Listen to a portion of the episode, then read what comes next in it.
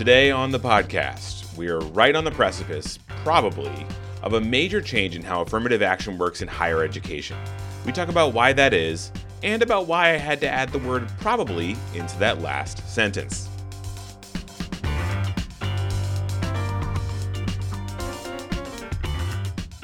Hello, you're listening to On the Merits, the weekly legal news podcast from Bloomberg Law. I'm your host, David Schultz. Happy New Year. So, my colleague Matt Schwartz had a pretty eventful December. First, he wrapped up a big four part podcast series on the law behind affirmative action, and then he and his wife welcomed a brand new baby girl into their family. Congrats, Matt. But fortunately for us, just days before he went on paternity leave, I was able to grab Matt and pull him into our studio to talk about his affirmative action project, and you should definitely go check it out. It's on our sister podcast, Uncommon Law. Matt wanted to tackle this topic because, as you may have heard, the Supreme Court is currently hearing a pair of cases that could wipe out the legal basis that allows colleges to consider race in their admissions process. As Matt lays out in the podcast, the justices have been grappling with this issue since the 1970s and have never really been able to find much consensus.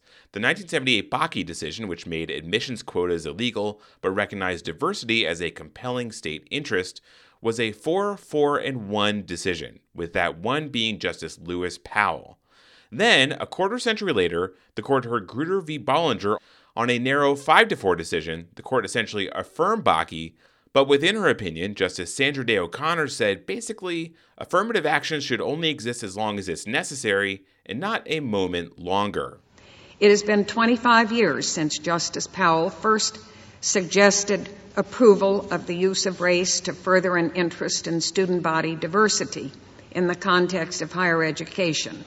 We expect that 25 years from now, the use of racial preferences will no longer be necessary to further the interest that we approve today. As Matt explains, that's turned out to be a really important line, whether or not Justice O'Connor meant it to be.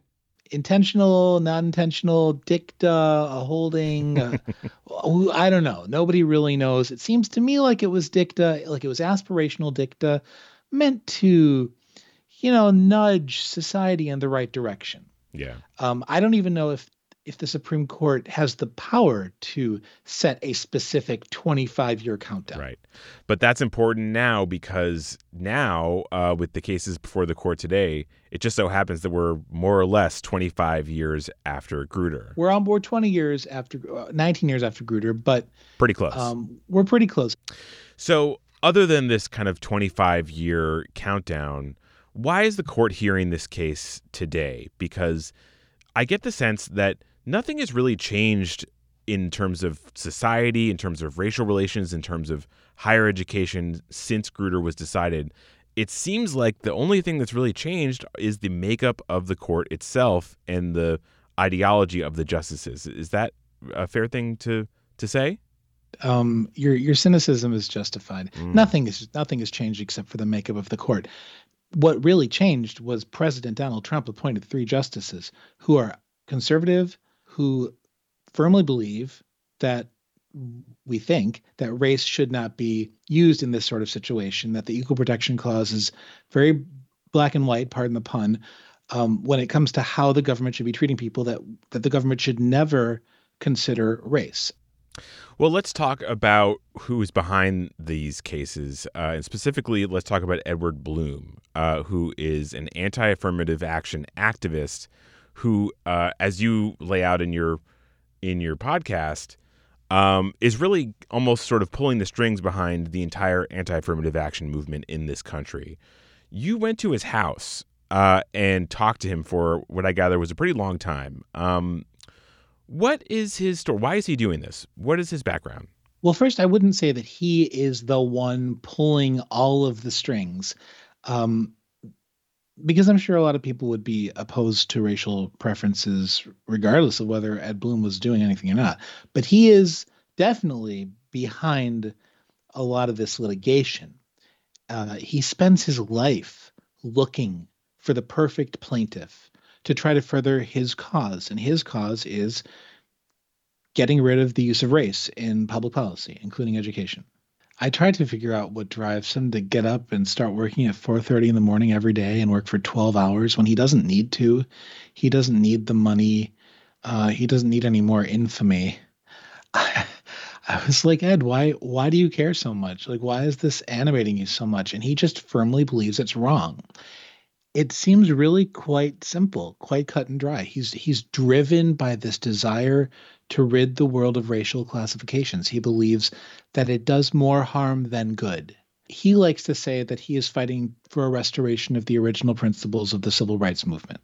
And, it's actually it's I guess it's worth pointing out here that he he is he himself is white. Is, is that right? He is he is white. He I think he's around 70 thereabouts and he believes he is fighting for the original principles of the civil rights movement.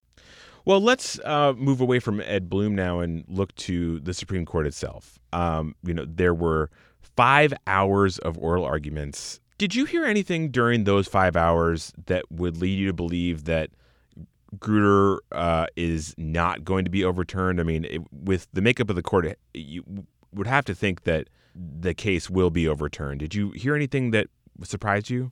I heard some lines of questioning that seemed to me to connect the liberals and the conservatives. And I think that it would be possible, not likely, but possible to craft a ruling that could maybe make it five to four in, in, in favor of keeping some form of affirmative action. And let me tell you what I mean. Justice Neil Gorsuch went on a lot about squash players. Yes, he did. yeah. Let's assume that a very wealthy university could pay for everybody to go and still increase its endowment. It's a perpetual motion machine, Malcolm Gladwell called them. Let's say it, it, it, if it just gave up preferences for donors' children, legacies, and squash athletes, okay? Or maybe those who row crew, all of which tend to favor predominantly white children. And it could achieve whatever it deemed racial diversity would it then be permitted to engage in race consciousness, or in that circumstance, would you agree that uh, that would not be narrowly tailored? And squash is relevant here because of this other case that came after Grutter, about 10 years after Grutter, called Fisher. But basically, it was a young woman named Abigail Fisher who did not get into the University of Texas. And the Supreme Court held by a, a vote of seven to one that the lower court did not apply the proper standard. They did not apply strict scrutiny. They were too deferent to the university, who said we did everything we could. Using race was the only way we could achieve diversity. And strict scrutiny requires that the court does a little bit more investigation to make sure that the college really tried every race neutral method it could to achieve diversity before going directly to race. But what Fisher really stands for is the idea that you have to do everything you can that is a race neutral method of achieving diversity before explicitly looking at race. So now we get back to Neil Gorsuch, who said, who kept talking about how universities give points for squash players. Well, I think what he was talking about there is that, you know, some p- people who play these kind of somewhat obscure sports get scholarships and, and they get preference and that you know if universities would just stop doing that then the i guess stereotypically wealthy white squash players wouldn't get uh, an advantage. Was that what was what he was going at? That is where he was going. He's trying to get at what fisher was getting at doing everything you can to have a race neutral method of achieving diversity. And if you stop giving preference to people who play stereotypically white, uh, you know, wealthy sports, then maybe you're going to start to achieve more of a diverse class just by not preferencing those sports that white people play. But that's really interesting because that the the premise behind that question is that Neil Gorsuch thinks that diversity is a worthy goal that should be be that universities should strive for which I don't think is a, a given. I don't know if every justice, especially the justices on the right, uh, really think that. You know, or I mean, certainly Justice Thomas very explicitly said, "I don't know what diversity is. I think it's a meaningless term." I've heard the word uh, diversity quite a few times, and I don't have a clue what it means. Uh, it seems to mean everything for everyone. Yeah, well, I wouldn't say that it it implies that he necessarily believes that diversity is a worthy goal, but but simply if we're starting from precedent, if we're starting from this the state of the law, which says that diversity is a worthy goal, but that you have to use race neutral means to achieve it first, wouldn't one of those means be stopping the points for squash players? Or stopping the points for legacy for if you, if your family went in. And I think that if you were going to try to build an alliance between the conservatives and the liberals, this is where you would do it because I guarantee you that uh, the liberals would probably be okay with with getting rid of legacy points. So I can imagine Chief Justice Roberts, eager to preserve the legitimacy of the court, pushing for some sort of alliance with the liberal wing. So so we could maybe see Roberts Gorsuch, Sotomayor, Kagan, and Jackson all banding together if if they wanted to preserve this Grutter precedent that holds that diversity is a compelling interest, but that you have to use race neutral means first. I don't think that's going to happen. but it's the best that the court can. It's the best that supporters of affirmative action can hope for. So, Matt, if that does happen, and you know the six to three ruling that you predicted does come to pass, what does that mean? What, what do you think that means for the future of higher education in this country? If the Supreme Court rules that you cannot take race into account because it's a violation of equal protection, first of all, I still think that college admissions officers will always take race into account in some form, even if it's more in, in the form of winks and nods. I can imagine admissions officers being told you cannot give anyone credit for their race, right. but you can give them points for determination in the face of adversity. So then, if you get an essay with somebody writing about the discrimination that they've faced over the years and how they got past it, well, like, are you considering their race or are you just rewarding grit and perseverance? So I just think it's impossible if somebody writes an essay that has to that that discusses their their heritage or that the discrimination they have faced it's impossible to just ignore that because it's easy for white justices to say race doesn't matter. But to a lot of students their race is such a fundamental part of who they are. So so i think that they'll still take race into account a little bit in the form of winks and nods or just subconsciously but but yeah ultimately the diversity numbers will drop. We've seen this in the states that have already banned affirmative action. Um, the university of michigan filed a basically frantic amicus brief during the the most recent cases saying they've tried everything. They've tried more outreach. They've tried special scholarships, uh, and it's not working. And their diversity numbers have plummeted.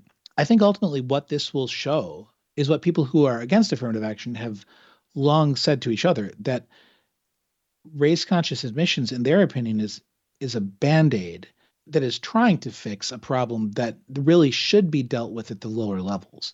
So we're ultimately going to have to address why are some people not getting not achieving the same test scores and grades as others. And this is going to i think force uh, a sort of reckoning in which if you cannot look at race at the higher levels perhaps our policymakers uh, and educators are going to have a renewed focus on how do we increase the education for everybody at the the lower levels. Yeah all right. Well, that was uh, Matt Schwartz talking about affirmative action and the Supreme Court. Matt, thank you for joining us. It is a pleasure to be here. That'll do it for today's episode of On the Merits. It was produced by myself, David Schultz. Our editor is Andrew Saturn. Our executive producer is Josh Block. Check out our website for more coverage. That website is news.bloomberglaw.com. And if you want to get Matt a congratulatory present, go check out his affirmative action series over at the Uncommon Law podcast. It's really great. Thank you, everyone, for listening, and we'll see you next week. In a global tax landscape that changes by the day, it's what you don't know that can leave you exposed At Bloomberg Tax, we provide market leading intelligence and practical applications to help tax professionals work smarter, faster, and more accurately. Our solutions provide the insights you need for game changing outcomes to revolutionize your performance in real time. The difference is Bloomberg Tax. Learn more at pro.bloombergtax.com.